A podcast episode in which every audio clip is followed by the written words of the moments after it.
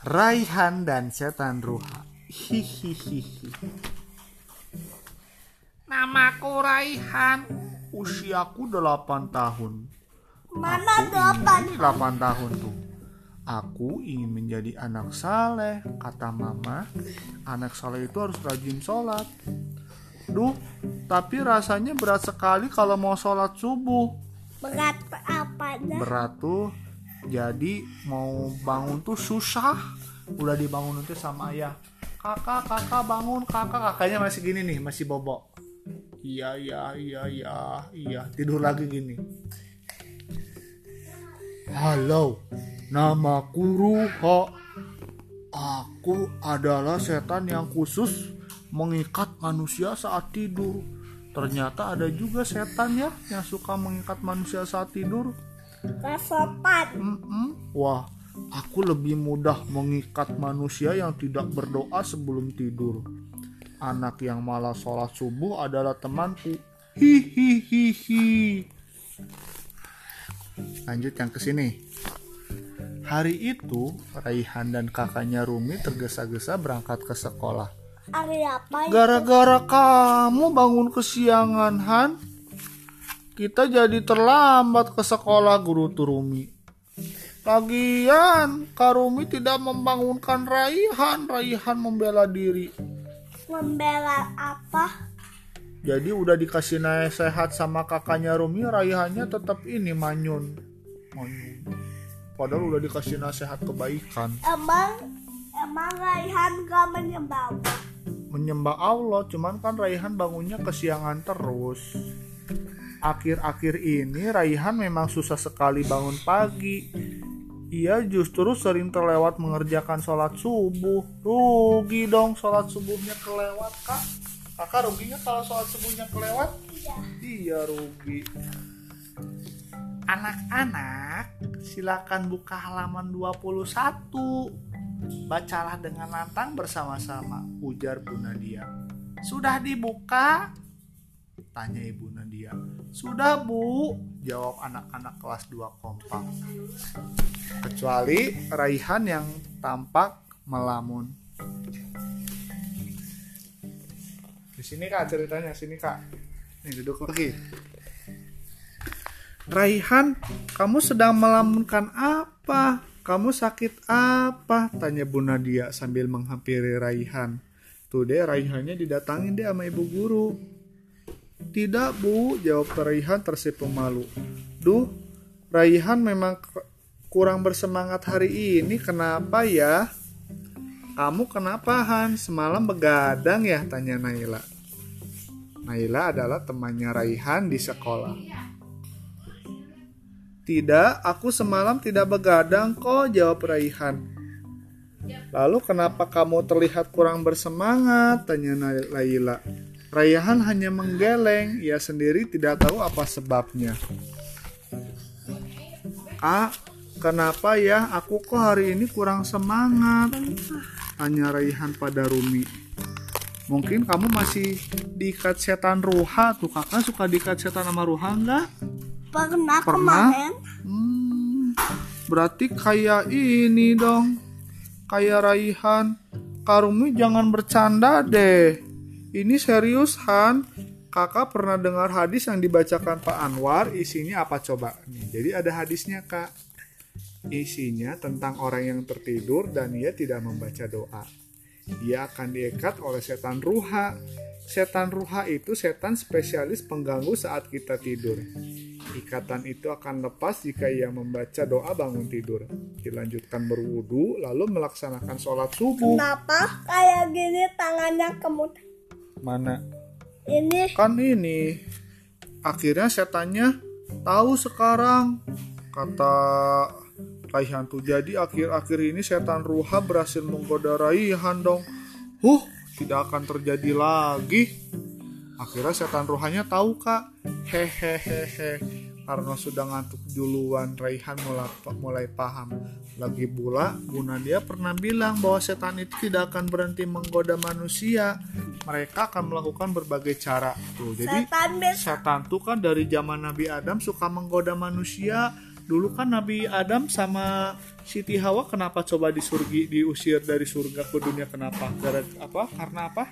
Makan buah karena makan buah di awal Bertaubat nggak Nabi Adam ya bertaubat. Nah kita lanjutin lagi ya.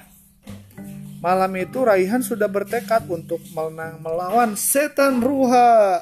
Ia memulainya dengan berwudu dan menggosok gigi sebelum tidur. Raihan mengibaskan tempat tidurnya sebanyak tiga kali. Nah kakak kalau tidur kasurnya suka dikibas nggak? Harus di, tadi kan kayak bunda dikibas dulu biar nggak ada ini, biar nggak ada benda-benda. Raihan membaca doa sebelum tidur, membaca tiga surat pendek yaitu Al-Ikhlas, Al-Falak, dan An-Nas. Coba baca surat Al-Ikhlas. Bismillahirrahmanirrahim. Wallahu Qul huwallah. Allahu ahad Allahu samad lam yalid wa lam yulad wa lam yakul lahu kufuwan ahad. Al-Falak.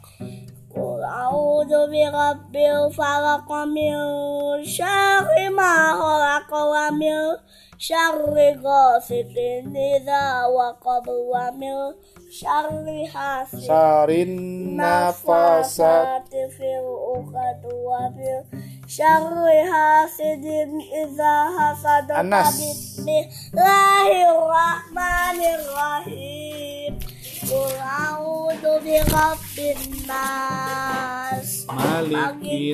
nas Ilahin nas. Terus Eh, nggak boleh kepanjangan. Min syaril was onas. Terus alladzi was- sudurin nas. Terus minal jinnati minal jinnati wan nas. Nah, ada satu lagi kah surat yang harus dibaca? Ayat kursi Al-Baqarah ayat 255 kakak belum apal ya? Kakak ik- aja sama ayah diajarin ya, kakak dengerin. Kakak ikutin ayah. Bismillahirrahmanirrahim.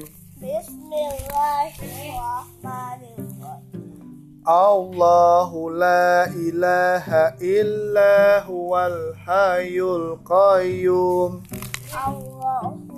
Allahu la ilaha illa huwal hayyul qayyum. La taquduhu sinatu wala naum. Lahum ma fis samawati wa ma fil ard من ذا الذي يسفه عنده إلا بإذنه يعلم ما بين أيديهم وما خلفهم ولا يخطنا بشيء من علمه إلا بما شاء.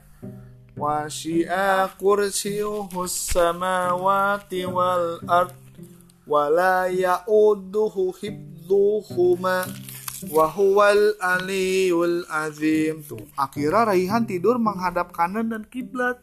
Jadi kakak kalau tidur sekarang harus menghadap kanan. Kenapa coba menghadap ke kanan? Karena jantung tuh di kiri di kanan bunda. Tuh jantung di sini kak di kiri. Coba kalau kakak bayangin jantung kita tuh ditimpuk sama badan yang ini kan berat kasihan. Jantung tuh jadi harus diistirahat. Nah ini Rasulullah Shallallahu Alaihi Wasallam juga sunahnya kayak tidur gitu kak. Tidurnya menghadap ke sebelah kanan. Keesokan harinya Raihan bangun tepat saat azan berkumandang. Allahu Akbar Allahu Akbar. Allahu Akbar Allahu Akbar. Tuh. Dan Raihan akhirnya bangun tepat waktu deh dia langsung membaca membaca doa bangun tidur gimana coba doa bangun tidur Allahumma Bismillah dulu Bismillahirrahmanirrahim Alhamdulillahilladzi ahyana ba'dama amatana wa ilaihin nusyur Sadaqallahu azim Wow, Raihan bangun paling pagi. Ujar Rumi takjub. Iya dong. Hihihihi balas Raihan. Kali ini Raihan menang melawan setan Ruha. Yeay, Ia tidak setan akan ruha. membiarkan setan ruha mengalahkannya lagi. Kakak juga gitu kan? Kakak bisa ngalahin setan ruha nggak? Nah, anak soleh dan soliha pasti tahu dong adab tidur yang dicontohkan Rasulullah SAW. Yang pertama apa kak? Adabnya kalau tidur harus apa? Wudu. Berwudu. Yang kedua kemudian mengibaskan Kasur. tempat tidur berapa kali? Tiga kali. Yang ketiga memadamkan lampu. Nah jadi kakak kalau tidur lampunya harus biasa dimatikan. Kalau dimatikan nanti kan yang pertama nanti listrik jadi lebih hemat, mengurangi beban. Negara kan sekarang lagi banyak pengeluaran. Yang keempat apa? Membaca doa sebelum tidur, menghadap ke sebelah kanan dan kiblat, membaca tiga surah pendek dan ayat kursi. Yang kelima membaca doa bangun tidur. Alhamdulillah selesai deh cerita. Ini